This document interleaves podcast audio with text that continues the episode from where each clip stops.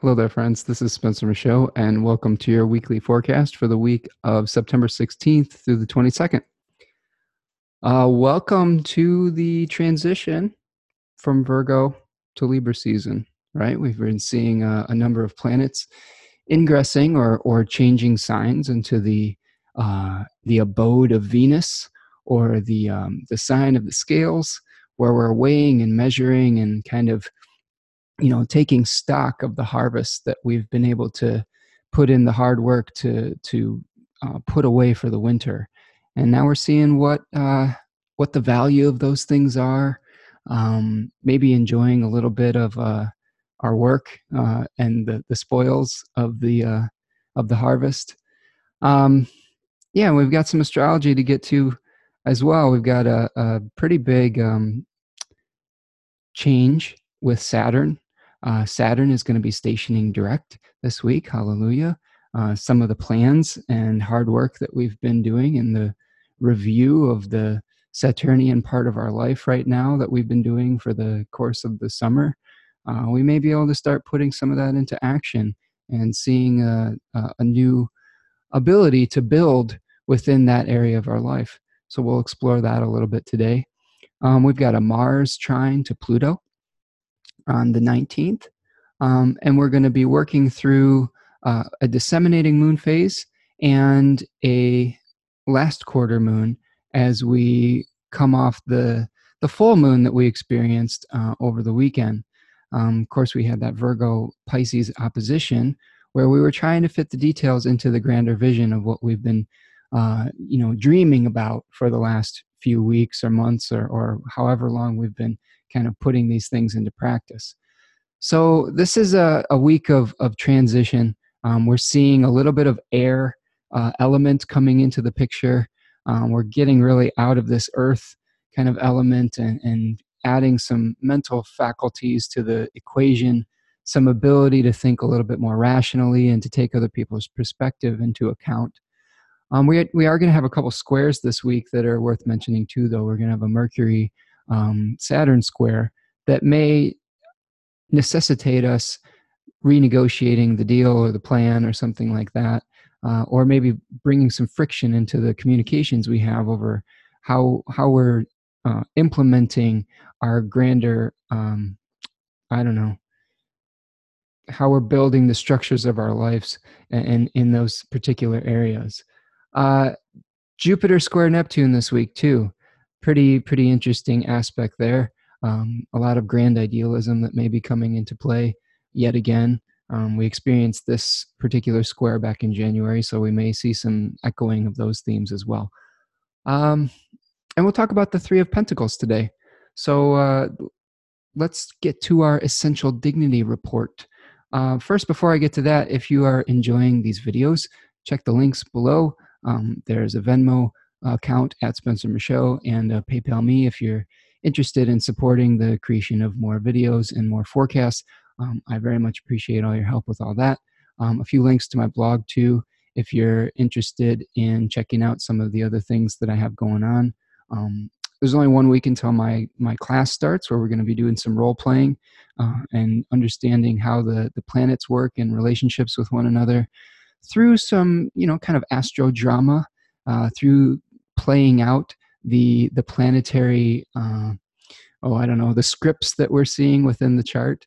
Uh, it's going to be fun. It's called domiciles and deities. So uh, I'm looking forward to that. So hopefully, if you're interested, pull the trigger and push the go button. I'd love to have you.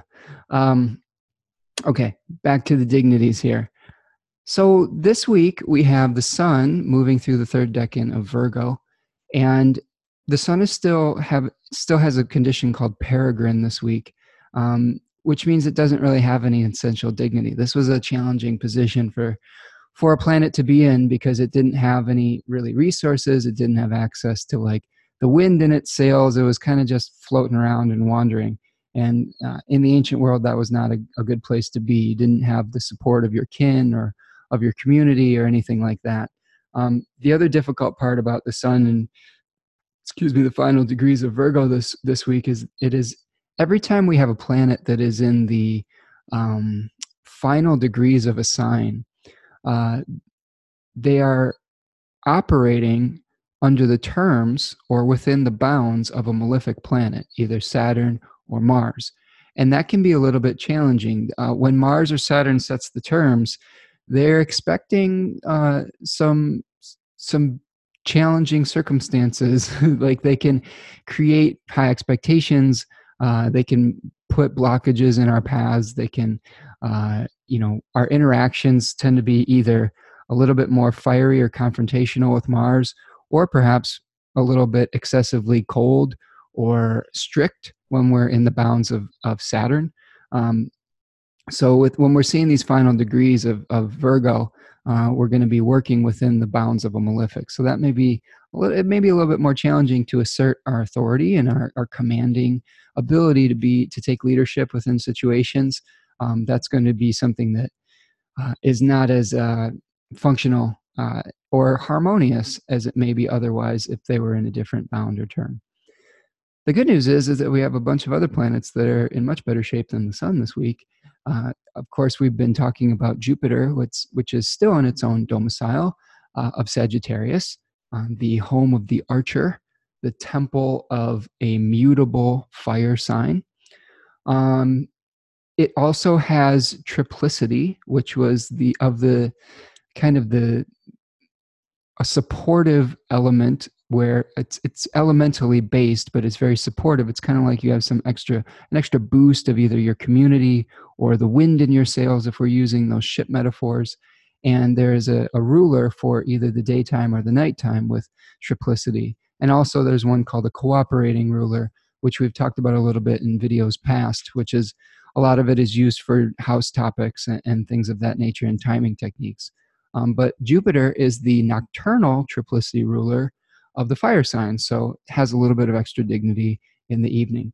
Um, Saturn is going to be in its own domicile of Capricorn still and slowing down and stationing direct. So we're going to be seeing this. This is a, a condition of uh, phasis where it's a it's a very important point in the cycle where the omen is maybe speaking a little bit louder than it might uh, might otherwise. We're going to see this as we see Mercury uh, escaping the beams too and becoming visible. That's another condition that's really important to pay attention to, because some of our mercurial things are going to start to become more visible out in the in the world. Uh, that happens next week, so we'll talk about that in our video next week. But get prepared for that. This is the kind of the final week that Mercury is going to be under the beams, where we're kind of doing more things behind the scenes, and then those things, those projects that we've been working on, are going to have kind of a flowering or a kind of a, a coming out party uh, in the in the week after that. Um, so, t- time to cross the T's and dot the I's when it comes to Mercury things. Excuse me. All right. Speaking of Mercury, Mercury is now in Libra, uh, the first decan of Libra, um, and it is in its own bound as of the 18th, between 6 degrees and 14 degrees of Libra. It has uh, rulership by its own terms, so it's setting its own curriculum.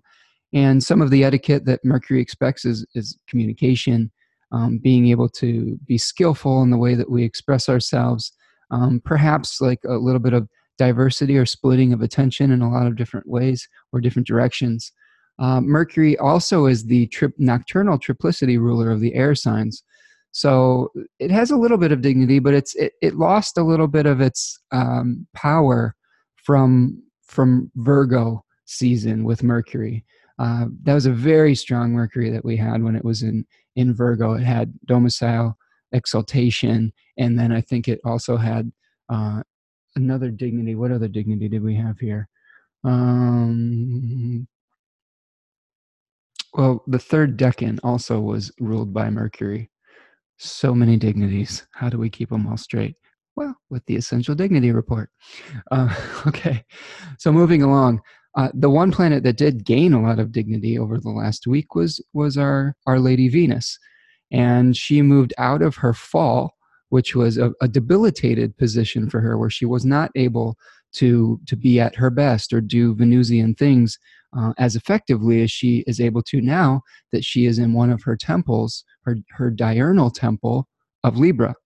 So with this Libra Venus, um, we're able to harmonize more. We're able to see other people's perspectives.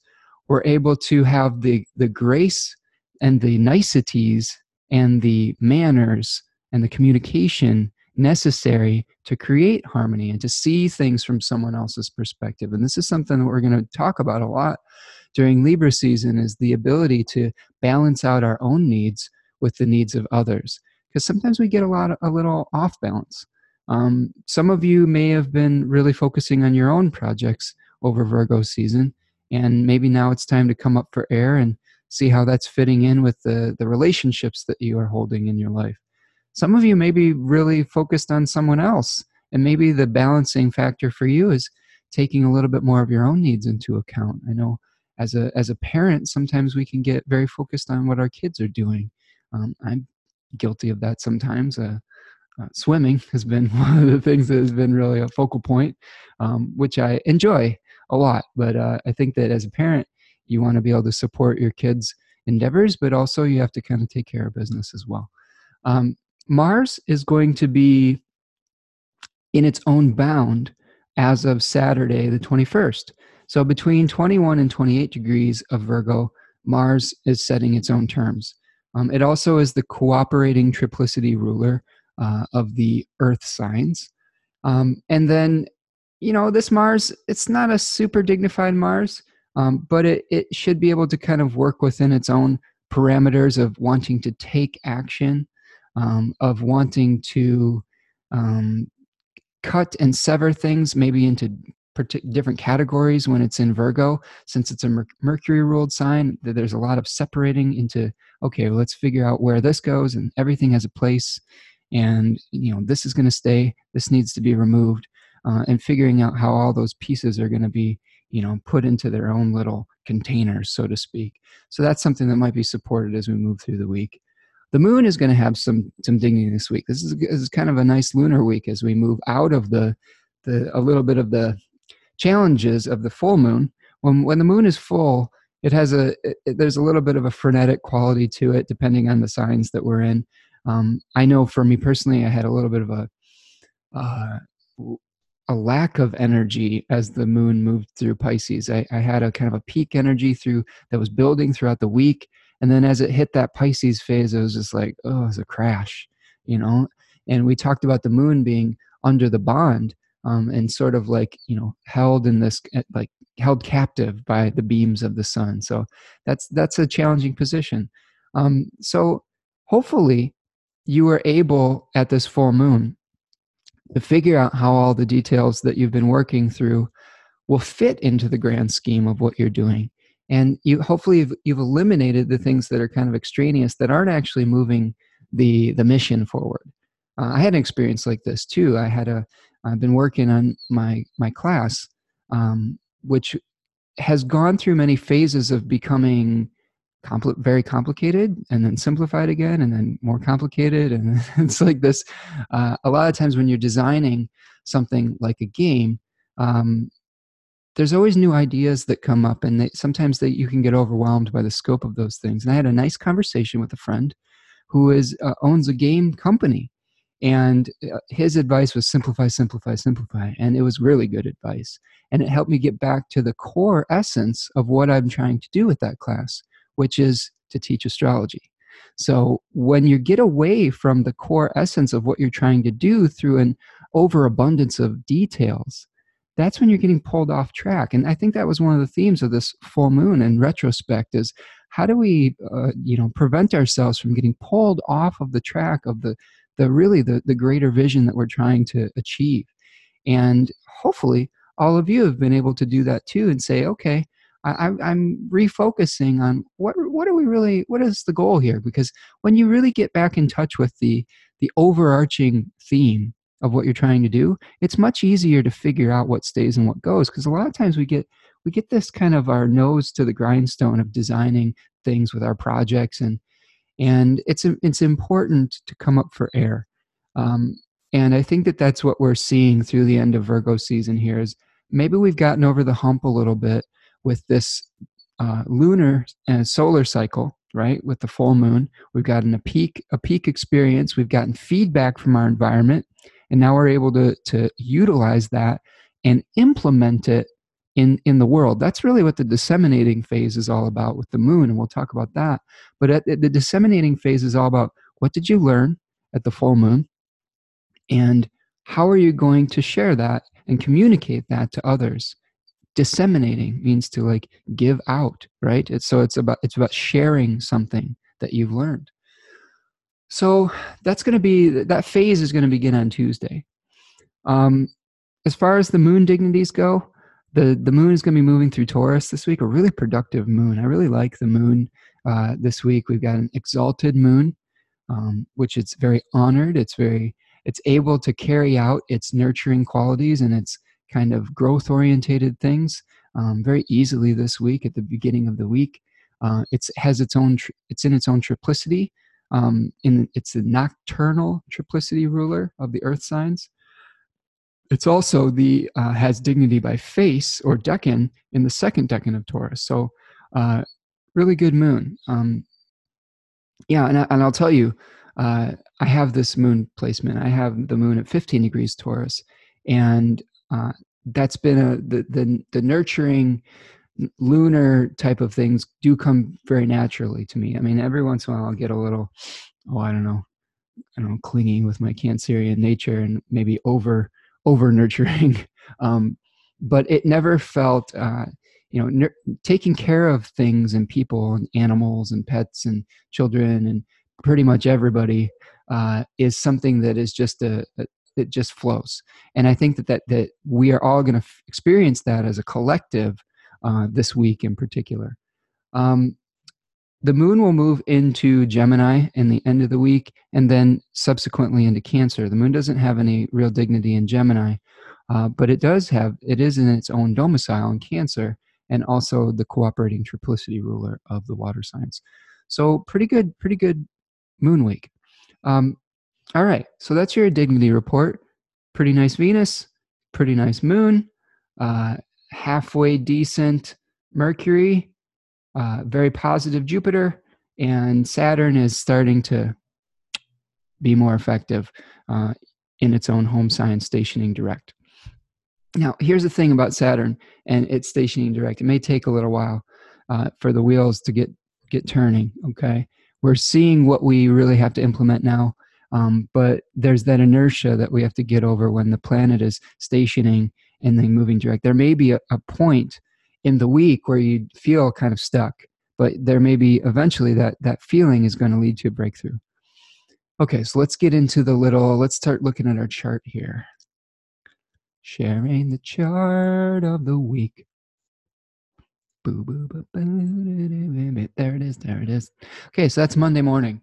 Um, you could see, let's just take a look at where everything is. Okay, Venus and, and uh, Mercury here in Libra, right? Sitting at the table. Uh, Mercury is sitting at the table with its host, Venus, which is very nice. This might be leading to some uh, ability to communicate in a very harmonious way, in a very balanced way. We may have a lot of ideas on how to beautify our environments, our homes, our relationships. Uh, this is giving a boost to relationships and things like that uh, our ability like i said to to really see someone else's perspective is enhanced with this. Uh, the only issue really that we're starting to see with these libra placements is we've got this square to saturn and pluto and the south node with all the capricorn placements. Okay. So what are we going to do with all the squares? Well, we're going to have to negotiate. I think this is really the, the key with this uh, these ingresses into Libra is our ability to negotiate, I think, is enhanced. Uh, but we may be starting to experience um, some roadblocks with those negotiations when they start hitting all the, the Saturnian Pluto placements.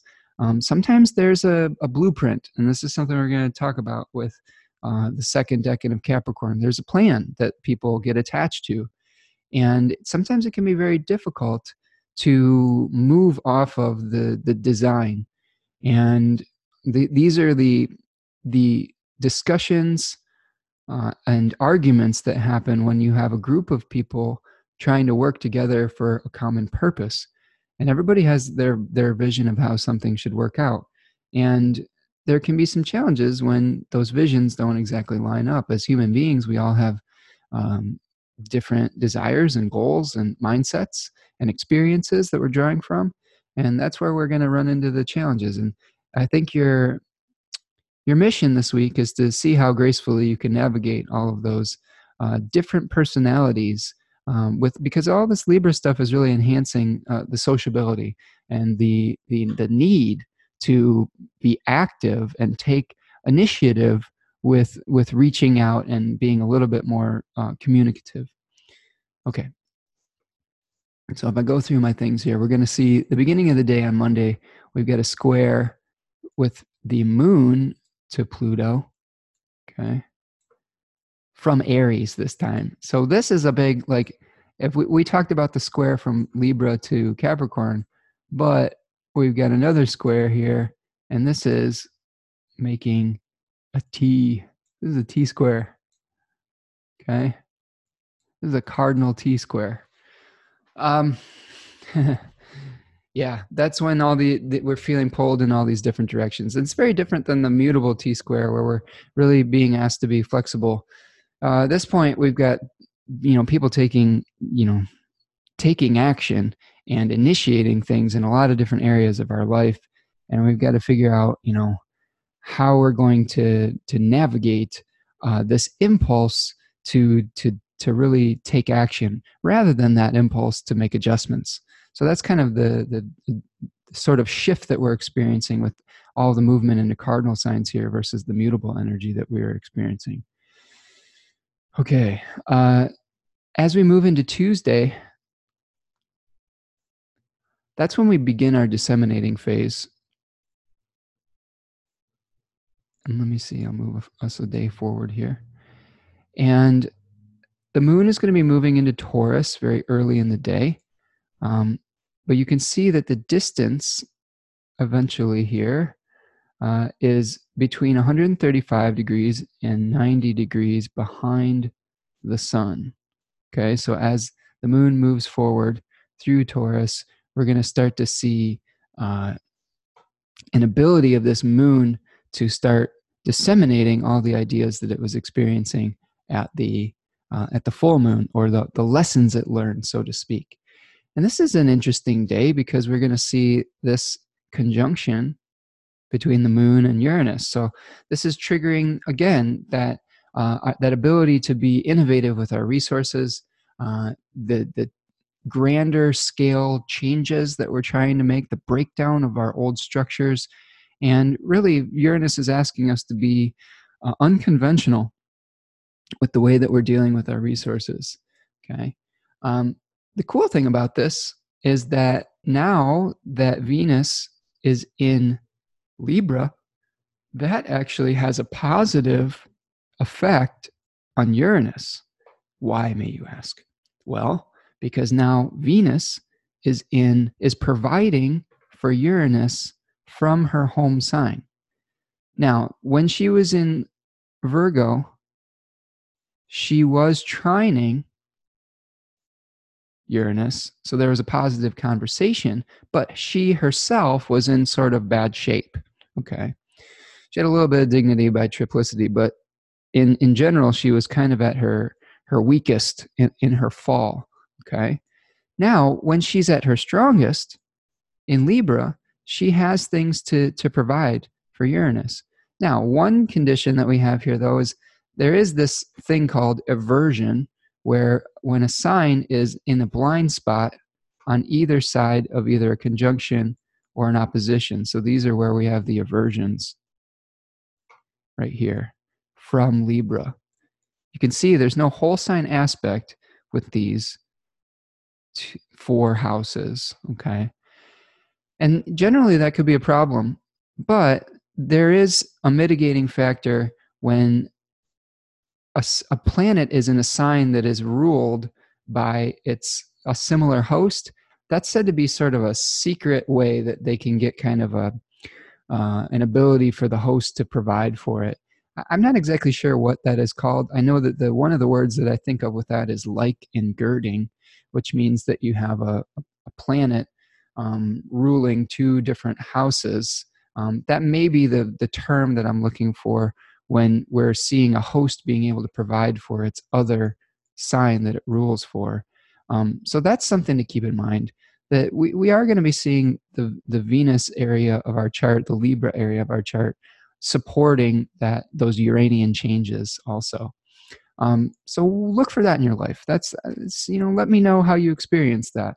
Um, I'd love to hear your stories in the comments too. Like, see, we're in Libra season. Let's it's it's more about you now. it's less about me staring into my navel in these videos, and you know, hopefully you're getting benefit from these. But every once in a while, it's it's strange making these like as a solo uh, solo artist here because you're kind of talking to yourself for an hour and change, and um, you don't experience that because you feel like I may be talking to you, uh, but when you're making them, it's a strange experience. So, um, yeah, give me some feedback in the comments so I know what uh, what all you all are feeling with all of this these placements and whatnot.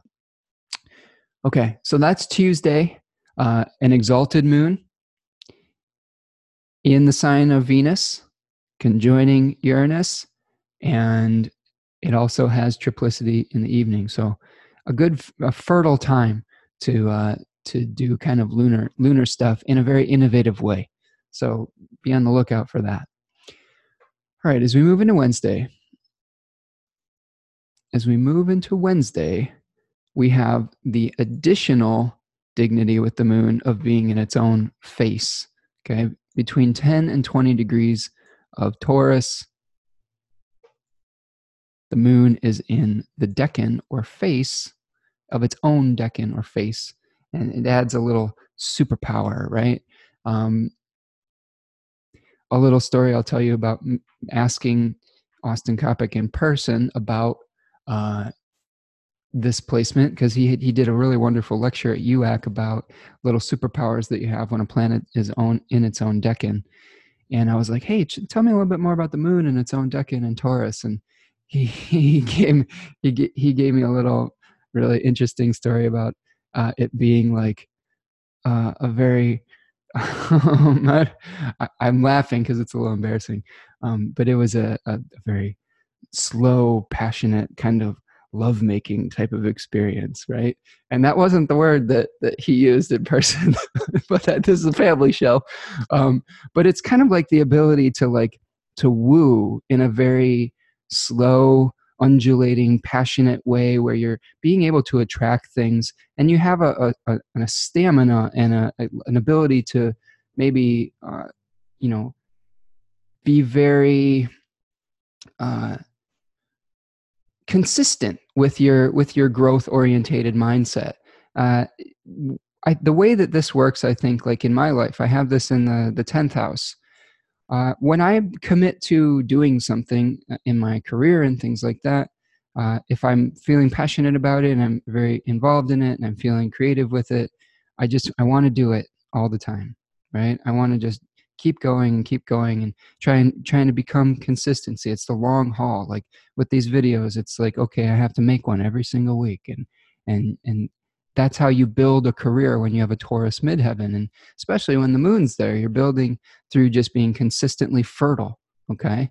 Um, so that may be something that is supported in your life too, in that Taurus ruled area of your life is how can you create uh, the fertile ground underneath your feet and sow the seeds within that ground so that whatever you're working on can can flourish and how do you nurture it are you watering the the ideas in your life properly? Are you reaching out for the help that you need? Are you building the support system that could could assist you? Uh, are you getting rid of the weeds? Are you pulling the weeds? It's all about i love the gardening metaphor with moon and taurus. I mean and we see that with the the taurus cards too uh, with especially the third decan of taurus where someone is you know looking at the harvest or the the growth that they've experienced and pondering uh, their work Okay. All right. So the big thing of the day, really, on Wednesday, besides that very nice moon, uh, and we're going to see a trine between the moon and, oh, look at this, a newly direct Saturn. On my program here, if you can't see it, uh, the numbers turn red when they're retrograde, but they're turn black when they're direct. So we are seeing a direct motion of Saturn. And an interesting way that you can kind of, you know, eyeball this is in the synodic cycle of the outer planets. Generally, we see planets go retrograde and direct at the trines. Okay, so right, see, we see it, uh, the Sun in Virgo in an Earth sign making a trine to Saturn in Capricorn, another Earth sign, and then we're seeing the direct motion. Okay, so pretty interesting little thing, little little trick. It doesn't it doesn't always happen exactly like when it's trined or things like that, but generally you can kind of you know get an idea that if a planet, an outer planet, is making a trine to the sun, um, it's probably going to do something uh, interesting pretty soon. Okay, like go direct or go retrograde. Uh, so let's talk about that Saturn direct, and I'm going to show you our card of the day or of the week, which is the Three of Pentacles. And I'll stop my share for a minute. Okay.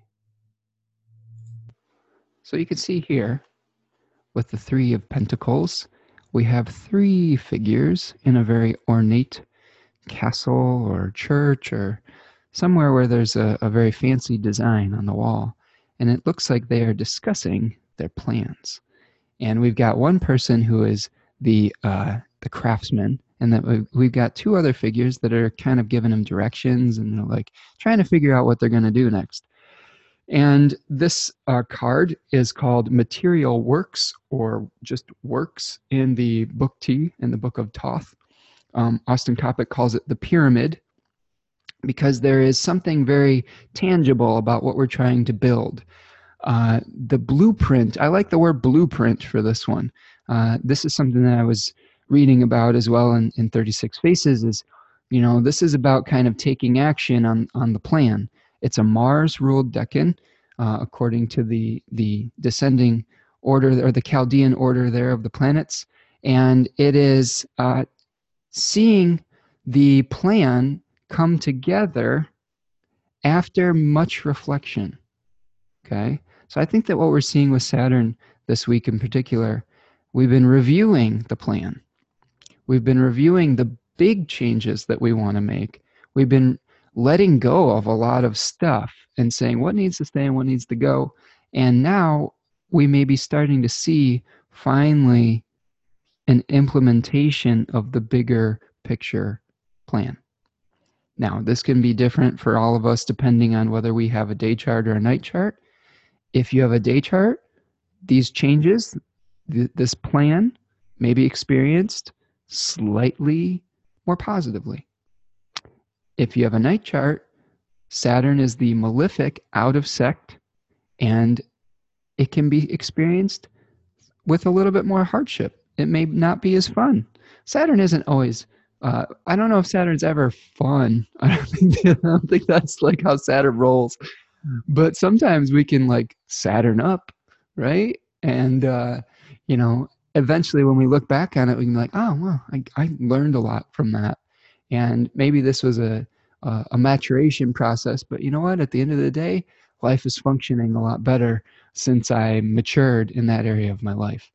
Um, so look at your chart. Is the sun above or below the horizon when you were born? And that can help you determine whether you are going to experience Saturn very positively or, or could be more negatively as well. And the, the same is true for Mars. If you're born during the day, Mars is maybe a little bit more challenging for you. If you're born in the evening, uh, Mars may be experienced a little bit more positively. Maybe a little bit easier for you to utilize that martial energy of taking action, of uh, you know being able to be protective of, of those that you love or, or things that you believe in. Um, you may be uh, able to let go of things a little bit easier in your life. Um, and you may be dealing with your your your anger a little bit healthier too depending on what sign it's into. This is the thing about making broad sweeping generalizations that we sort of have to do in a, in a collective horoscope is there's always going to be some sort of different factor in your particular chart. That's why i recommend getting a reading with a professional astrologer. Hey, I happen to be one of those. So if you want to know how this these planets are functioning in uh, your own chart, reach out and uh, set up a reading. Okay, end sales pitch. So on Wednesday, Saturn's going to be stationing direct at 13 degrees of Capricorn. And if you have anything near 13 degrees of Capricorn, you know, pay attention because that, that, that planet or that position in your chart is going to be triggered. Uh, I'm, you know, I'm, I don't know, I'm a little nervous about this uh, because I've had some real challenges with Saturn opposing my sun. My sun is at 15 degrees Cancer, and every time the sun's gone and made an exact opposition to my sun, something crazy's happened with uh, with my mom. Um, my mom got real sick this year and had a uh, had a stroke earlier in the year, and she's been dealing with the aftermath of that. And um, at the first opposition of Saturn, she had her stroke.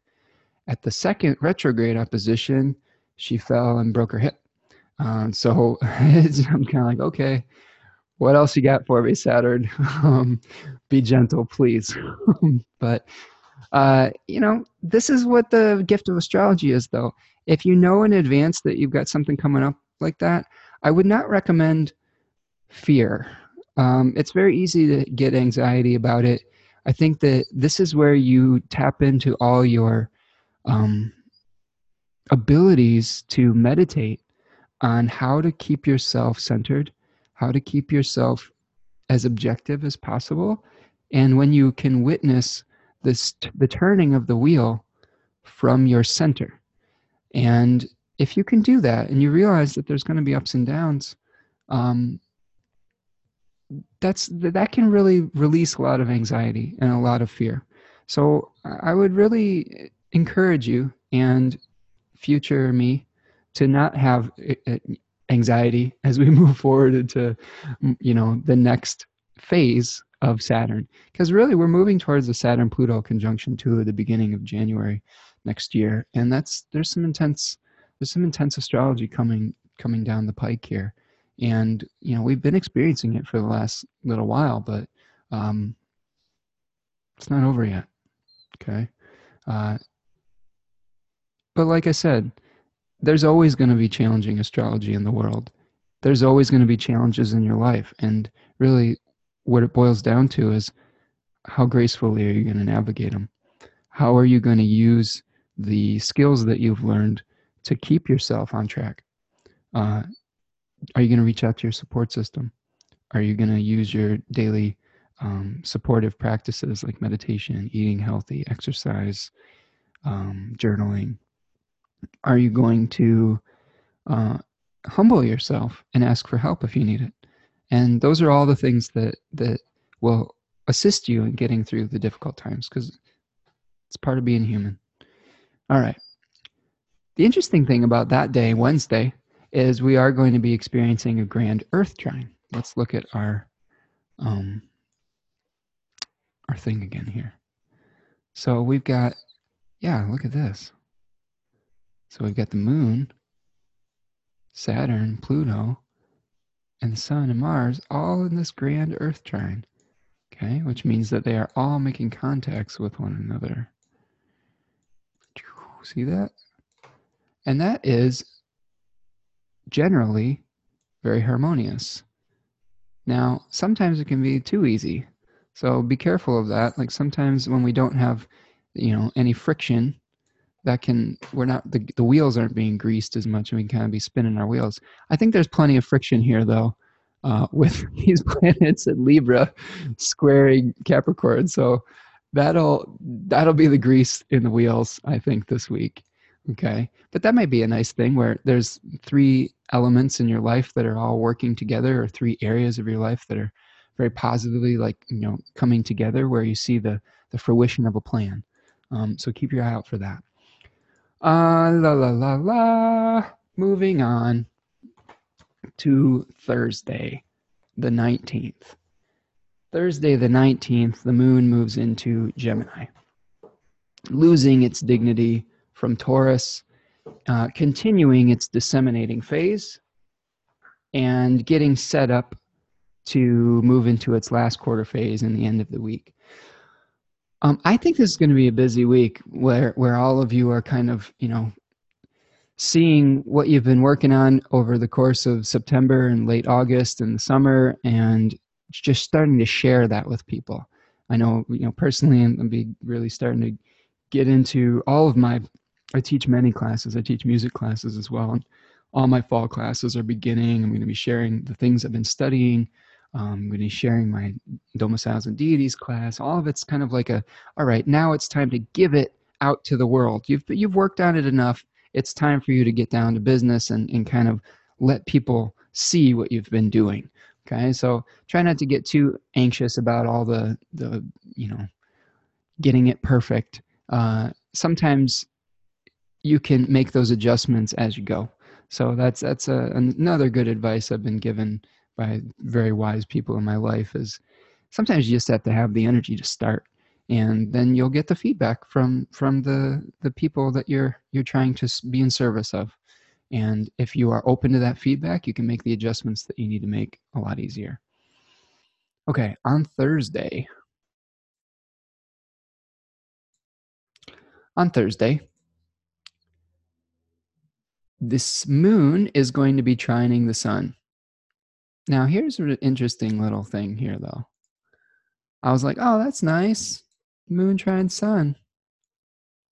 But an interesting thing is that the moon at about 26 degrees of Taurus is on a fixed star called Algol. Algol. Oh, Algol.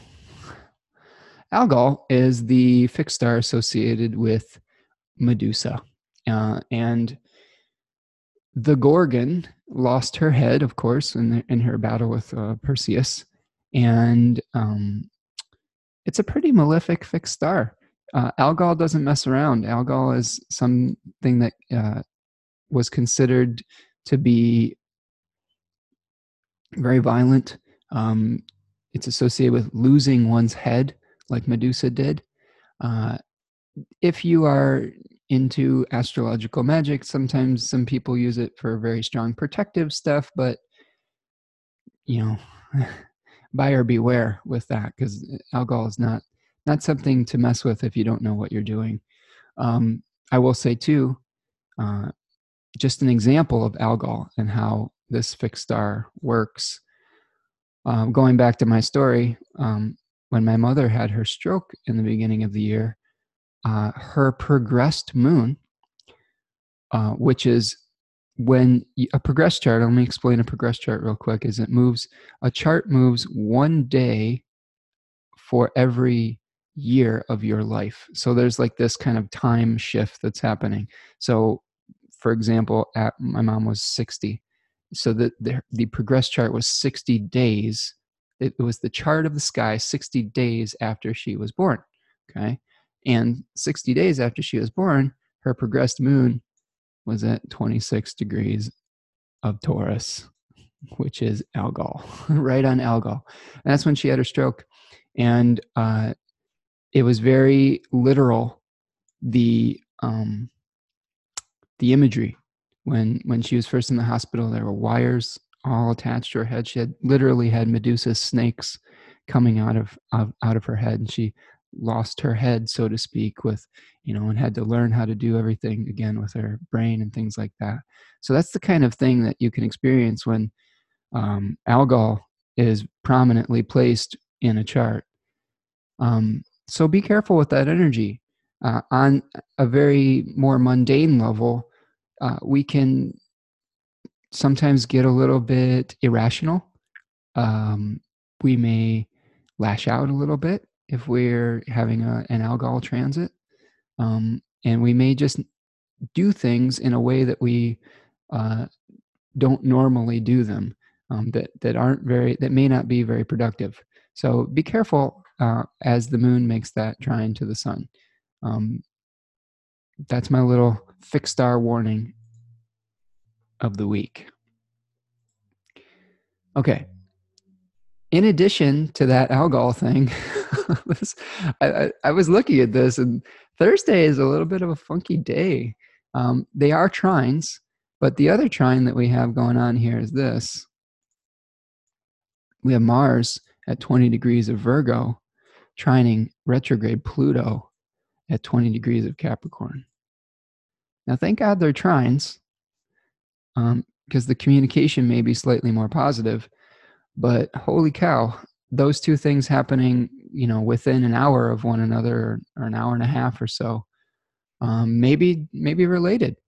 Um, when we have mars pluto can you know contacts uh, that can be rough. There's there's power dynamics that come up with that. There is aggressive tendencies and, and violence that could happen mars is of course the severing separating action pluto is the volcanic intensity of the underworld.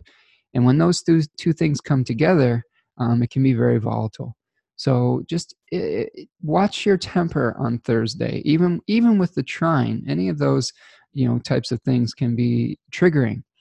Um, there's a possibility for overreacting to something, and I think that uh, the, the flip side of that is this: you might find yourself and look at this this is like the grand a grand trine on algol here almost. Um, the flip side is you may have a, a, a an endurance that you uh, may have not experienced in the past. Um, you may be able to work harder than you've been able to work during this type of transit and where you get this freight train type of energy where nothing is going to stop you in the attainment of your goal um, so there's there could be some positive manifestations with this for sure. I would just caution you to just you know use your good uh, Venus in Libra qualities and have balance, and try not to get you know too um, attached to your own specific way of doing something and to the structure involved, and see what happens. That's going to be Thursday around uh, around noontime or so. That trine between Mars and Pluto. Um, I've seen this in in client charts too with Mars Pluto contacts. There's always kind of some either something secretive that comes out. There's sometimes there's clients that come from abusive home backgrounds that have very prominent Mars Pluto uh, aspects. Uh, it can it can be a little bit of uh, rough sledding with that one. So just uh, you know practice like I said practice again all of your good um, calming techniques and things like that try not to get too overwhelmed with your way of doing something, right? With Mars and Virgo here. Uh, y'all are going to be experts on my chart after watching these videos for a little while, but I have Mars in the third decan of Virgo.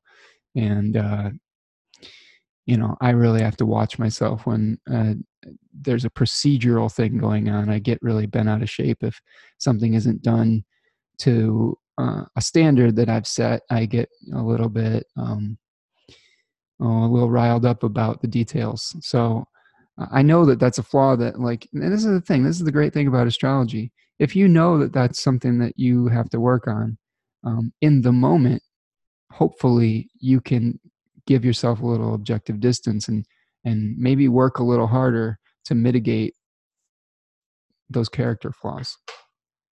All right, Friday, Friday the 20th. Let's go forward here.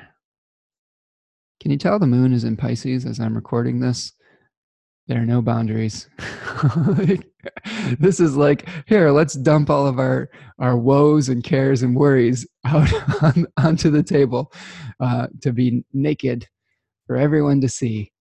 Oh, well, it was going to happen eventually, right? With these, if we kept up doing this, we are going to get a Pisces moon recording. Um, anyway, Friday, September the 20th, the moon is going to be making a trine to Venus. There we go. Moon trine Venus. That's a nice aspect. That may be helping uh, some of your ability to think rationally, to come up with communicative ideas. Uh, there may be some really, um, you know, positive forward movement in the aesthetics that you're working through. And it, this is a nice aspect for being able to figure out how the the small details fit in with the the the balanced picture that you're trying to create with that Venus and Libra. Um, towards the end of the day, we're also going to see a trine with Mercury. Uh, so really, we're going to you know Friday after some of the maybe more earthy trines of power dynamics, we may have a little bit of a we're coming up for air again type of thing, right? The heaviness of those trines are going to be alleviated a little bit by the moon passing through air signs. Um, so that's something to watch out for as we move into Friday. And of course, Friday is Venus's day, um, Freya's day, right? Uh, Friday. Um, Freya associated, like kind of the Norse equivalent, I guess, of, of Venus. Um, so keep an eye out for a, a, nice i think this is a nice friday. This is a nice friday for getting together with friends maybe doing something social. I think you may feel a little bit more social on this particular friday than you have in the last few weeks. Um, this will be i think the first friday that we'll have with venus and domicile. So uh, yeah go out enjoy yourself and network this is a good networking day uh, friday the 20th on saturday the 21st uh, the moon is in Gemini. But what we're going to be experiencing then, as we move forward in the day, is the square, the perfecting of the square between the moon and the sun. And when the, the square perfects at 90 degrees, we call that a last quarter moon. Last quarter. Okay. And the last quarter moon is a point in the lunar cycle where we start to reevaluate uh, everything that we've learned. We may turn away from the process that we initiated at the last new moon, at the Virgo new moon, and we start to get prepared for the next cycle. Um, a lot of the times when you have a last quarter moon, you go through an internal existential crisis where some of the ideas that you had and some of the, the, the karma that you've been working through you start to either lose interest in it or you have a change of heart or something like that and you start moving towards something else. So look for that around saturday where you're like okay i've done the virgo season here. I'm preparing for libra season i'm preparing for the fall i'm preparing for uh, being maybe uh, getting out of my own little apprentice world and sharing what I've done with other people. Um, and there's a number of aspects that are perfecting on this day Saturday also. And let's let's talk about it a little bit because this is where we're going to be, um, you know, making some reconsiderations about how things have been going. So a couple things that we have right away. First of all, the moon is going to be making an opposition to Jupiter. Okay. So we have a little bit of a a conflict between you know the the ability to confirm and the uh, the impulse to destabilize or to you know reject I, I don't know if it's reject is the, the best word for it but jupiter in sagittarius likes to stabilize things the moon in gemini likes to shake stuff up Mercury likes to shake stuff up, destabilize things. So there may be a conflict between you trying to bring things together and bridge a gap and, and separate things out into the different categories that Mars likes to do. I'm sorry, Mercury likes to do, sorry. Um, we are also going to be experiencing a square from the moon to Neptune. This day is chock full of aspects. Okay, where the way that we're communicating the way that we're trying to separate things out is running headlong into the the illusion okay? Uh, the dissolving quality of neptune and pisces the uh, intoxication that we may be experiencing. Um, going along with that uh, we have the moon making a square to mars also that day in virgo. So we're we're really revisiting this. We've got a mutable grand square this day by whole sign. Okay. So there's we're just being pulled in like a million different directions during Saturday and this this weekend. Um, the big aspect, really, I think, of that day though, is Jupiter squaring Neptune, and we experience this way back in January, um, and I think over the summer we had another square at the retrograde. I don't remember the exact date of that, but I know when the last time when Jupiter was direct squaring Neptune was around the 13th of January. And then Jupiter was at 16 degrees of Sagittarius around the 26th of January. And I'm going to tell you a little story, uh, a personal story uh, that will help you illustrate what we might be experiencing here at this Jupiter Neptune type of thing. So, as you probably know, if you've been watching my videos, I have a, a, a teenage daughter that does competitive swimming. And we've been really getting into it lately.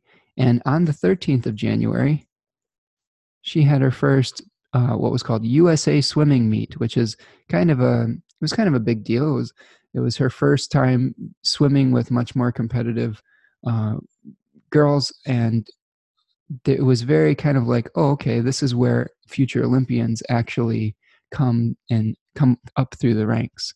And I had started getting very like, oh wow, wouldn't it be cool if my daughter went to the Olympics someday? And um, there was Jupiterian symbols everywhere that day.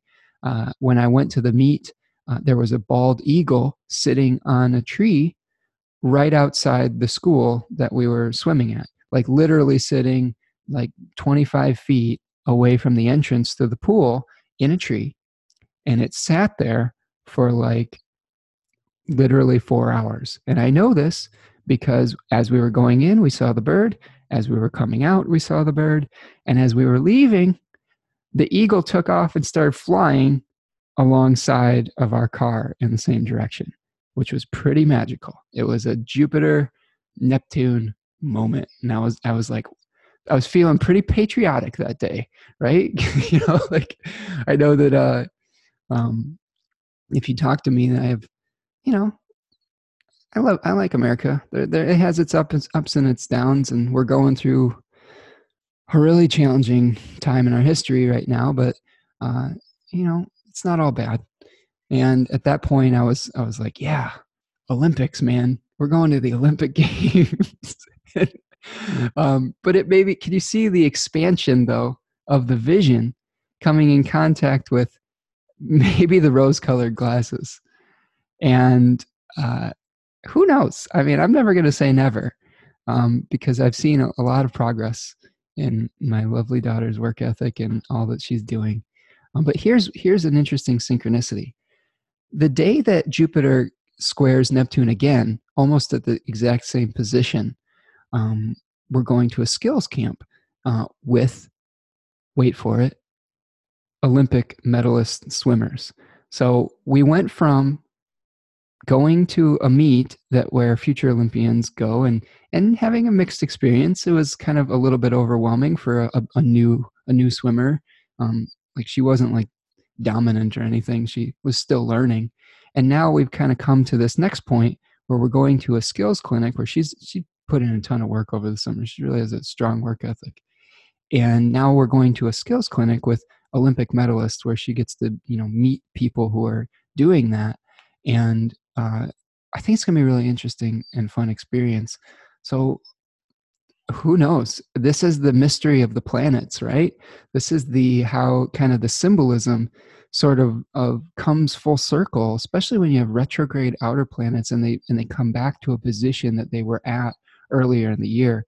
You'll see themes recur like that, and I just think there's just a lot of beauty in in that kind of uh, you know just seeing those synchronicities come up in my own life. And hopefully you're paying attention and seeing those things come up in your life. So i want you to go look back uh, around the middle of january and see where you may have been dreaming. And pay attention on the 21st of september and see if if some other omen is coming up within that dream and maybe you'll get some insight as to what the next stage of that journey is going to be. Okay. Um, just a few things with that the grand idealism you know a, a, a giant vision.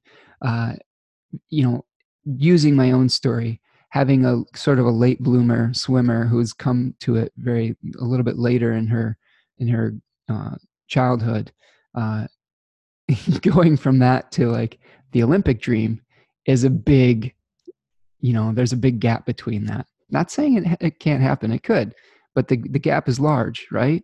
And you can see that, that kind of those, those, those grand visions, those grand dreams where everything is big and like, you know, you're thinking about the, the best possible outcome type of thing.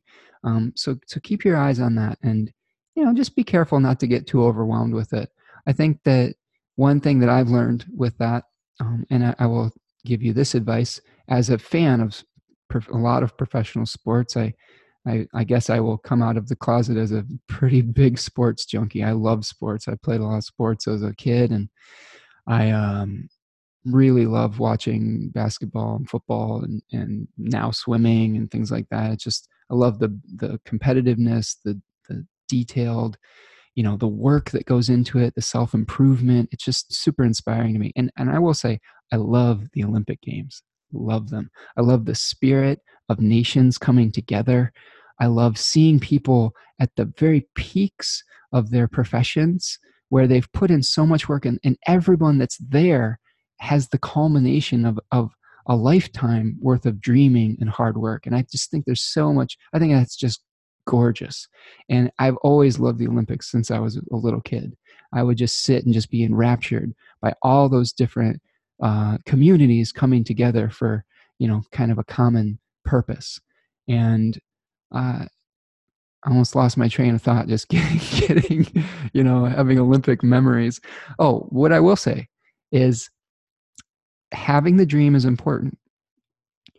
Doing the daily work the step by step moving towards the dream is what you have to do though. You can't just be lost in the dream. And since we still have these virgo placements here there is still going there's still work to do. There's still work to be done. Um, they say in professional sports like a lot of times with football they're like oh are you are you, your team going to go to the super bowl or whatever? And the coach will more often than not say i'm just worried about next week. I'm worried about you know, like for example, I like I'm a big fan of the Green Bay Packers. I grew up in the border of Illinois and Wisconsin, and I just was obsessed with the Packers. It was like Packers were like religion in Wisconsin, so you you can't blame me for sticking with them. Uh, but the coach says they were like after their big victory against the Bears last week, they were like, "Oh, what does this mean for your team?" He's like, "I don't know. I'm I'm gonna enjoy it for an evening, but then my my sole focus is the Minnesota Vikings next week, right? And that's that's how you have to think about it when you're trying to achieve some uh, something bigger. Is you've got to really be focused and in the moment with whatever stage that you're in with that particular dream. Uh, and that's been a real lesson, uh, even for me as a parent. Like as a dreamer, I've had to be learn patience and learn that this is something that my daughter's teaching me because she's actually more practical than I am. Like she's like, "Hey, I need to do this step, this step. Chill out, Dad." Um, but it's good. That's why we have kids. We're all learning from one another. Those relationships are teaching us things and hopefully crafting our character. Okay, so that's Jupiter, Neptune, and hopefully in your life you'll have a story like that and can come to those realizations. And hopefully my my sharing of my personal anecdotes will help you see some correlations within your own life. Um, Okay, moving on to Sunday. Let's look at Sunday. Let's clear this out here. Uh, as we move into Sunday, we have uh, the moon moving into Cancer where it gains dignity by domicile. And it's going to be making a sextile to Uranus at five degrees. So there's a supportive aspect between the moon and our you know ability to bring in those new promethean structures into our life um, but the big thing that we have at the end of the week, beyond a, a square from the moon to Venus, is we have Mercury making its perfecting its square to Saturn. Whew. Okay. So, my last pep talk for the week here, and I'll try to be a little bit short with it since I've kind of been verbose with stories with the other parts of our journey. Um, Mercury square Saturn can lead to a little bit of pessimism in our thinking. anytime we have Mercury making a challenging contact to Saturn, we may feel a little bit depressed. We may feel a little bit down. We may, you know, f- see our ideas coming smack into uh, a, a, brick wall, uh, a no, a challenge. Um, we may, for, with this particular placement of these two planets, uh, we may be experiencing a negotiation that starts to hit the the wall, so to speak. And I'm saying Mercury in Libra is trying to negotiate balance and fairness and justice, and it's going to run smack into the hierarchy, the, the, the power that of the plan um, of you know the peop- the people in power, so to speak. Uh, the, the, our limitations. This is this is really important for Saturn. Saturn is really shows us where our limits are. And when you have Mercury and Libra coming across Saturn and Capricorn by square, we may be f- finding the limitations of our of our ability to find a compromise, and that's going to be a little bit frustrating. Now, here is what I will say about this. Here is what I think my practical advice is. Both Venus and Mercury are in what's called the superior square to Saturn. That means that they are earlier in zodiacal order. See how it's going this way in zodiacal order? So those two planets are in the position of power in this particular relationship. Now, Saturn is a little bit stronger than Mercury here, but Mercury is in the superior position. So, what does that mean? It means, to me, it means that using our diplomacy, using our ability to see both sides and to really compromise is, I think, the way out of the conflict. You have to be willing to give up some of your fixed positions when it comes to like that earthy Saturn, like Capricorn. This is the plan. This is how it should be built. This is how it should be done. And incorporate someone else's ideas allow for someone else to to give you a good idea that you may not have come up with on your own. And humble yourself enough to see why that is coming into play okay? Why are you get be get, being given this feedback and and how could you achieve more through partnership than you could just grinding away on your own? I think that may be the lesson of some of these squares is how do we come and compromise? In the grander scheme of things we may see issues related to justice social social justice in particular um, coming smack into the the authoritarian you know system where we, so we may see some real conflicts with with people you know outcrying of of injustices and unfairness happening in the world. And there's a reason that those stories are going to come out in the news, though. It's so that we can be aware of them as a collective consciousness and make the changes that we need to make. The friction of the square helps you to make the changes. We're, we wouldn't make any changes if we were never uncomfortable. Okay, I think that's really the lesson of the squares. Is the squares are like the the tire tread gripping the road that pushes you forward if you ov- only had two things that were just smooth touching each other, okay, there would you'd never go anywhere. So because there's this roughness and this conflict and this, you know, this discord, this friction between the tire tread and the road, that's what gets you moving forward. I think that's how to look at these squares as we move on. Okay. So that's our week. A lot of aspects. A happier Saturn, hopefully some compromises that need to be made. Looking ahead towards next week, um, the sun is going to be moving into Libra to join uh, Venus and Mercury. We're going to be experiencing the autumnal equinox, where the nighttime and the daytime become equal in length, and then the uh, the nighttime starts to become longer. So the sun will lose its stranglehold on and, and its power, and the sun is said to be in its fall in in the sign of Libra. Um, a couple aspects we're going to see more of those squares between Libra planets and Capricorn planets with Venus and and Mercury going through this again uh, with with Pluto and and Saturn respectively, um, and then a new moon, a new moon in Libra uh, on on Saturday the twenty eighth. so that's what I've got for this week.